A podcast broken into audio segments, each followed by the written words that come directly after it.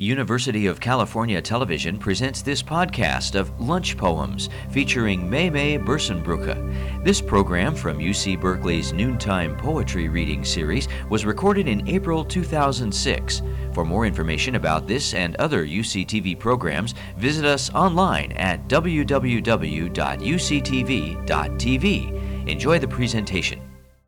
There was a, a, a a photographer named Garry Winogrand uh, who um, would um, love to take pictures at random on the streets in New York and other places. And I had a friend who um, found her picture in one of his books that he had shot at random without her knowing it.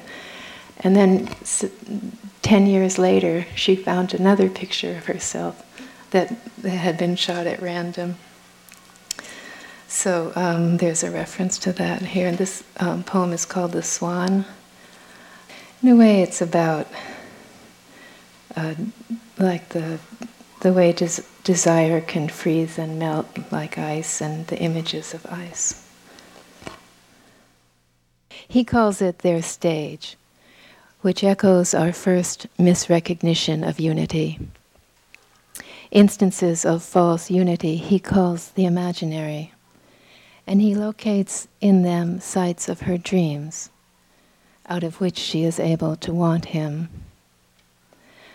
The way stage lighting can be a story by itself, now she makes time for a story, not coming from her or her coming from her story, but both from before. Seeing a flock of birds fly up from a frozen pond while you stand in the wind instead of hearing wind about to arrive across a huge space, so that her train passes a lagoon in Connecticut, and she sees swans swimming at the edge of ice piled against the shore, feminine swans. Remembering what I heard you say, and fixing my desire for you simultaneously, a meaning of instability, not hesitance, holds you and the swans accountable for making the desire, although the meaning of the desire existed prior to being desired. Truth effects produced within a dream, neither true nor false in themselves, operate through repetition to convey an illusion of truth or meaning, which may be the constant sum of varying systems of dreams, like birds startling from a cottonwood tree and wind about to arrive, or your seemingly high standards for truth, considering that where femininity is concerned, similar effects yield various meanings, as when a woman photographed on two separate occasions on the street at random by a famous photographer who's dead now, still finds herself in a purely theoretical relationship with herself in relation to him, which she refuses to merge with the intermediacy of real light. That immaterial matter truly leaves objects their own places, lighting and illuminating them. Therefore, she pays attention to absurd and trivial details where her desire dissolved among all sorts of things that happened, both in the present and in general. So her focus on absurdity appears to be a spontaneous part of the desire itself, where coincidence and nonsense merge in a lover, until the sky would look on you as a composite of video monitors on surfaces slowly disintegrating into ice swans, which resemble, for example, an opera house. Finally, one must sort of drop one's reserve, which could be a kind of definition of physical beauty, without which no transformation takes place, such as if you were a mother, the interval between the child and you this is analogous to her own physical beauty. It dominates but does not determine its own content or its experience because the dream was not a concept but a means of generating experience, so that the mother and I desire, but the child is a desire, in spite of the child being physical. A flock of birds flying up acquires the shape of her arcs across the ice a mirror stage echoing our first misrecognition or the imaginary to look again and then look. So if he says or she says, My dream about you is older than my knowing you, does that mean it was dreamed before your meeting him or her? The meaning of the dream existed prior to the dream and then I met you, and then I dreamt about you, gratifying an enigma that was solved and then posed, with the resulting fullness in the dreamer, as with a child to replace himself or herself, or as verisimilitude on stage. Its story is light that moves from cue to cue as over ground. It resembles an arm reaching out to defend you at a sudden stop, but is rhetorical. The way your arms, full of white down, inscribe an immense volume above the ice.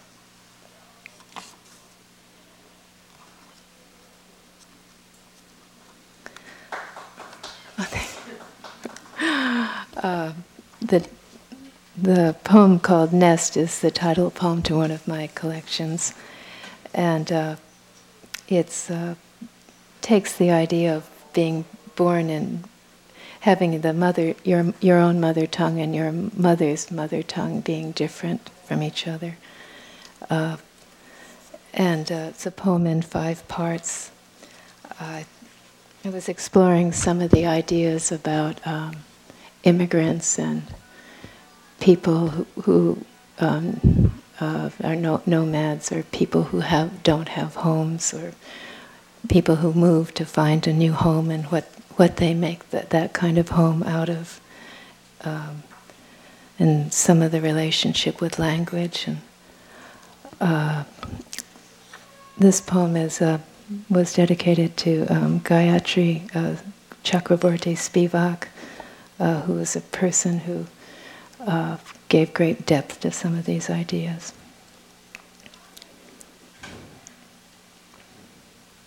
Nest.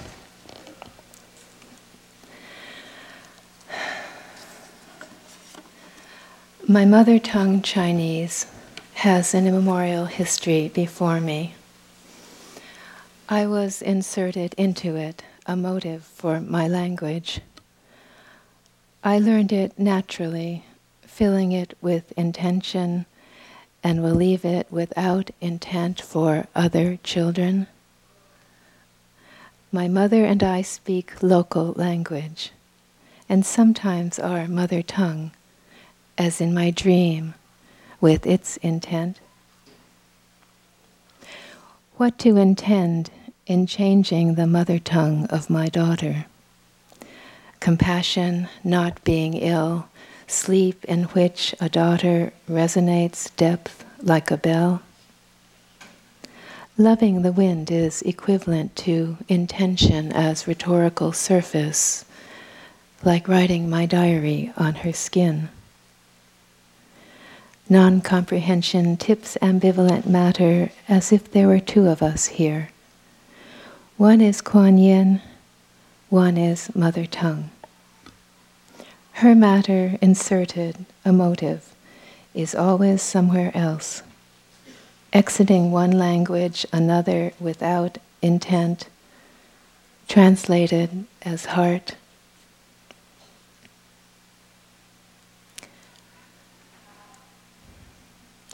I want to tell you what's difficult to admit that I left home.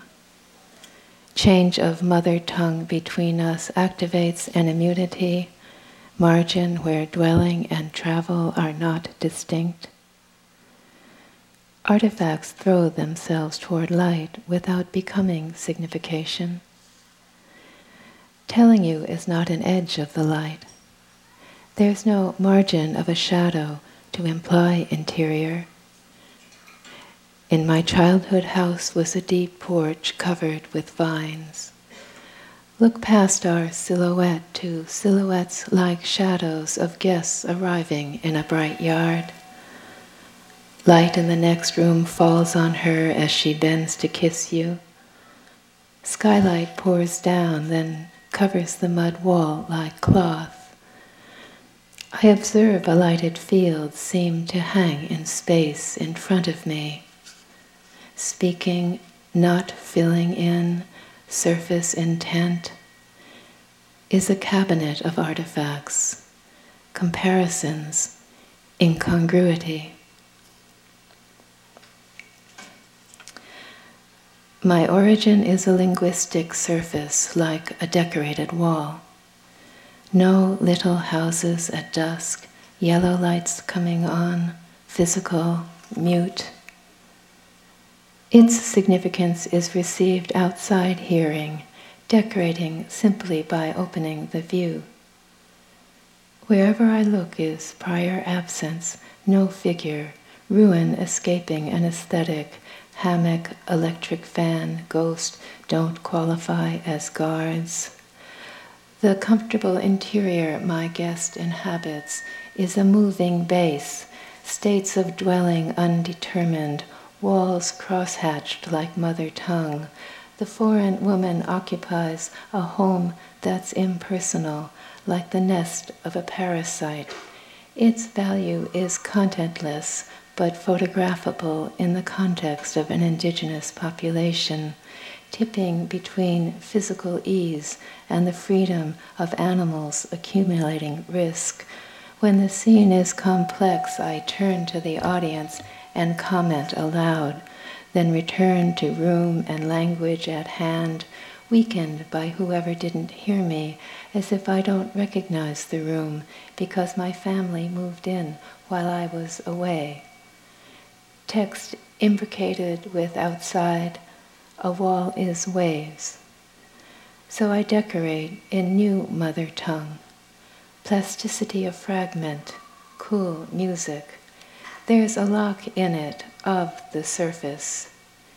It still lights apricots in bloom, leaves, skins of organisms, horizon, borders that represent places. A margin can't rot. No bloated outlined around memories of witnesses, the way origin in the present is riddled with holes. Pick one and slip through it like a girl whose body is changing. Domestic space oozes light through a loophole, mother to mother, so close I can't catch it through myself. My family is vulnerable at the margin. Child, line of a cheek diffusing energy, line of her eye extending an inner look.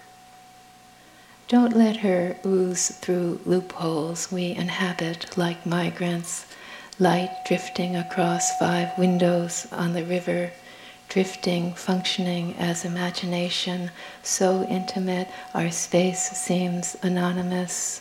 Furnishings, colors are sumptuous in relation to anonymity, textiles like money.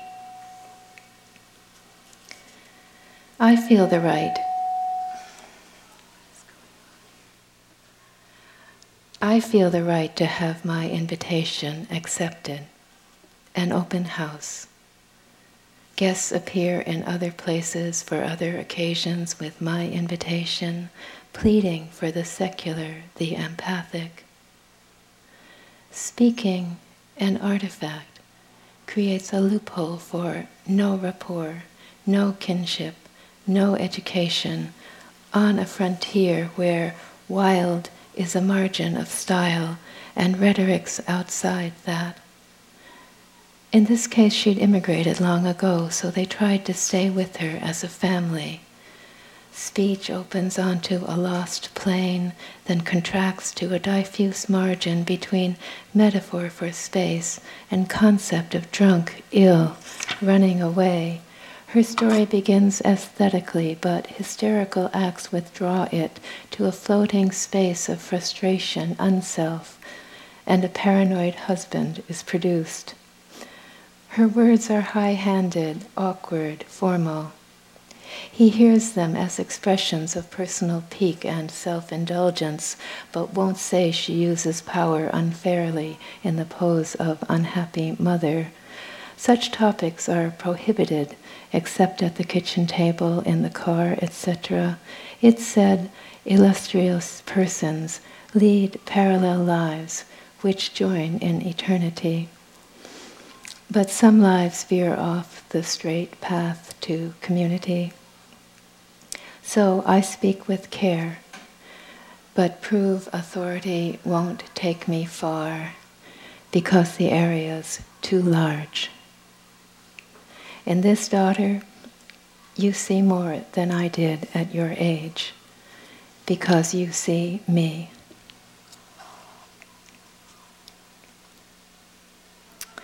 Uh, the title poem is um, a, a newer poem called I Love Artists. It's in four parts. Uh, the third part um, uh, cites uh, Bruce Nauman's uh, video piece of um, where he set a camera up in his studio at night um, before he went to bed and photographed all the things that happened at night uh, uh, moths and cats and mice.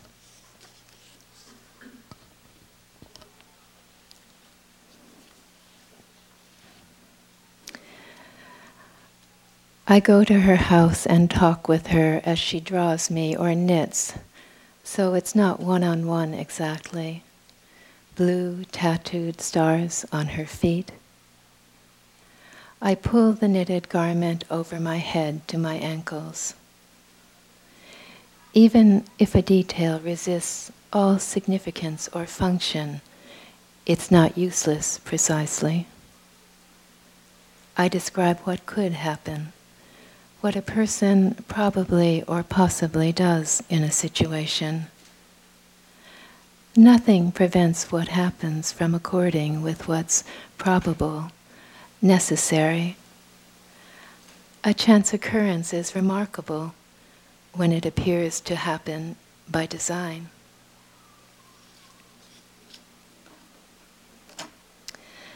Telling was engendered in my body and fell upon me, like a battle skimming across combatants, a bird hovering. Beautiful friends stopped dressing, there was war. I'd weep, then suddenly feel joy and sing loud words from another language, not knowing my song's end. I saw through an event, and its light shone through me. Before, indifference was black not- nothingness, that indeterminate animal in which everything is dissolved, and white nothingness, calm surface of floating, unconnected determinations. Imagine something which distinguishes itself Yet that from which it distinguishes does not distinguish itself from it. Lightning distinguishes itself from black sky, but trails behind as if distinguishing itself from what espouses it. When ground rises to the surface, her form decomposes in this mirror in which determination and the indeterminate combine.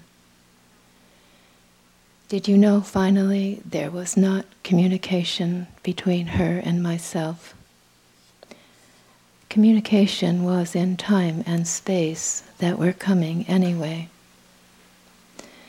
I may suffer if I can't tell the agony of a poisoned rat as if I were biting.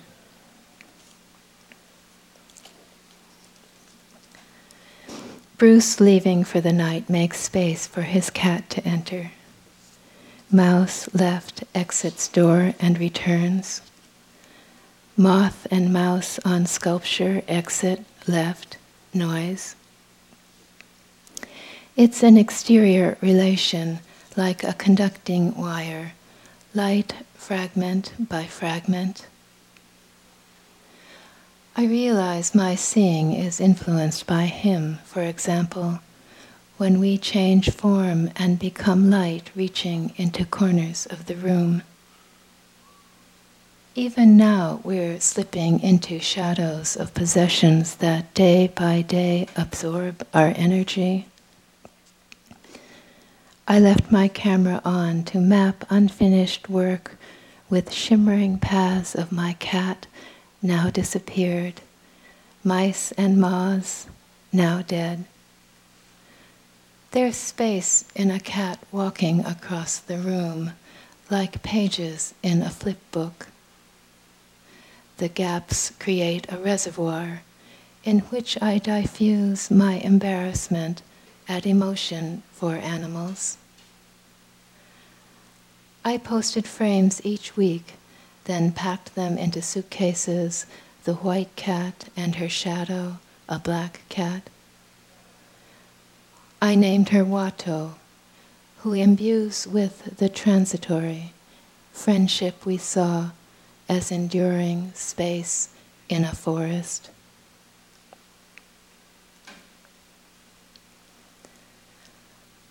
This is the last section. A level of meaning can be the same as a place. Then it moves to your destination or person along that plane.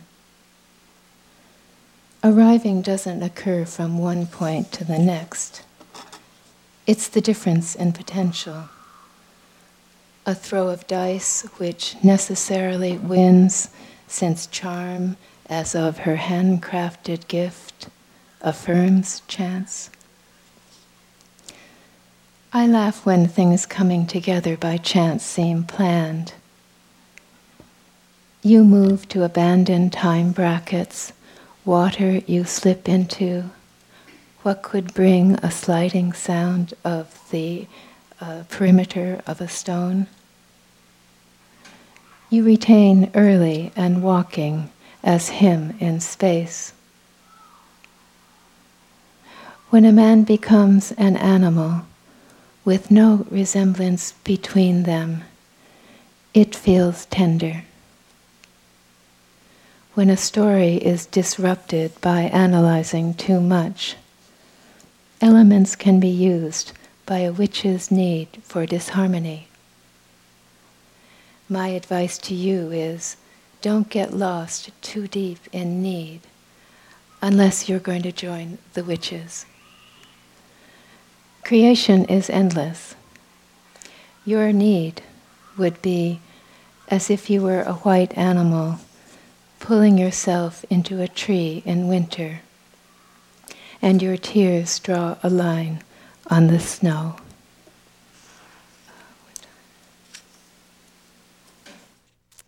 So I'm, I'm going to finish with one section of a, a poem called Concordance.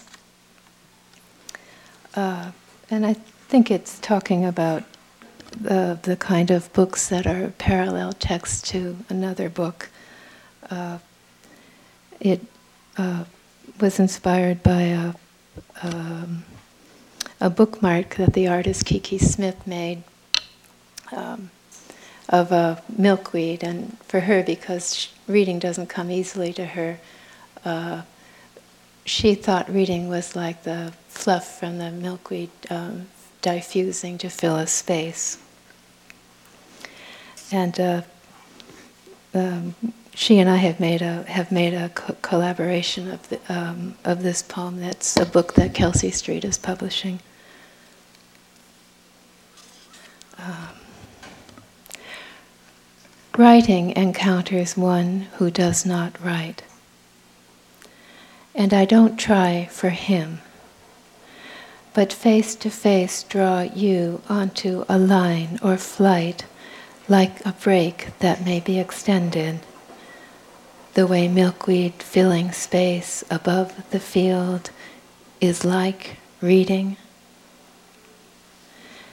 Then it's possible to undo misunderstanding from inside by tracing the flight or thread of empty space running through things, even a relation that's concordant. Seeds disperse in summer air. Sun rays cease to represent parallel passages in a book, that is, not coming from what I see and feel. Relation is in the middle relay, flower description to flower becoming of my eye between light and heart.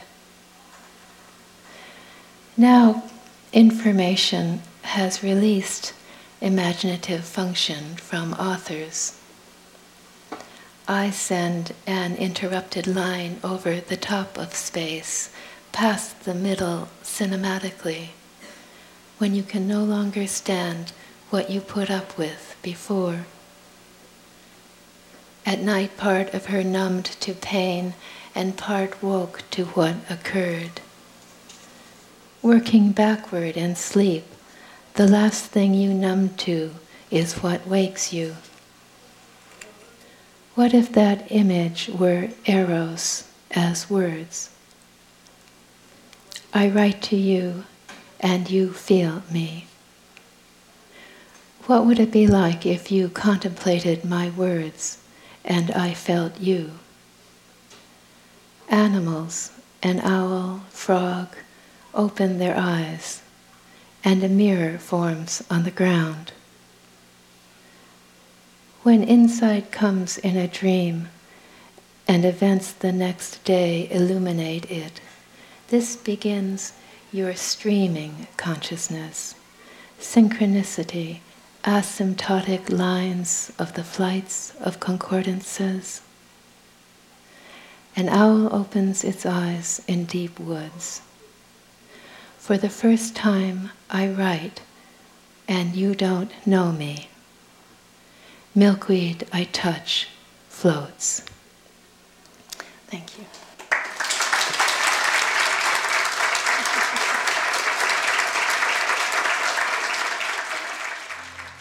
You've been listening to a podcast from University of California Television. For more information about this and other UCTV programs, visit us online at www.uctv.tv.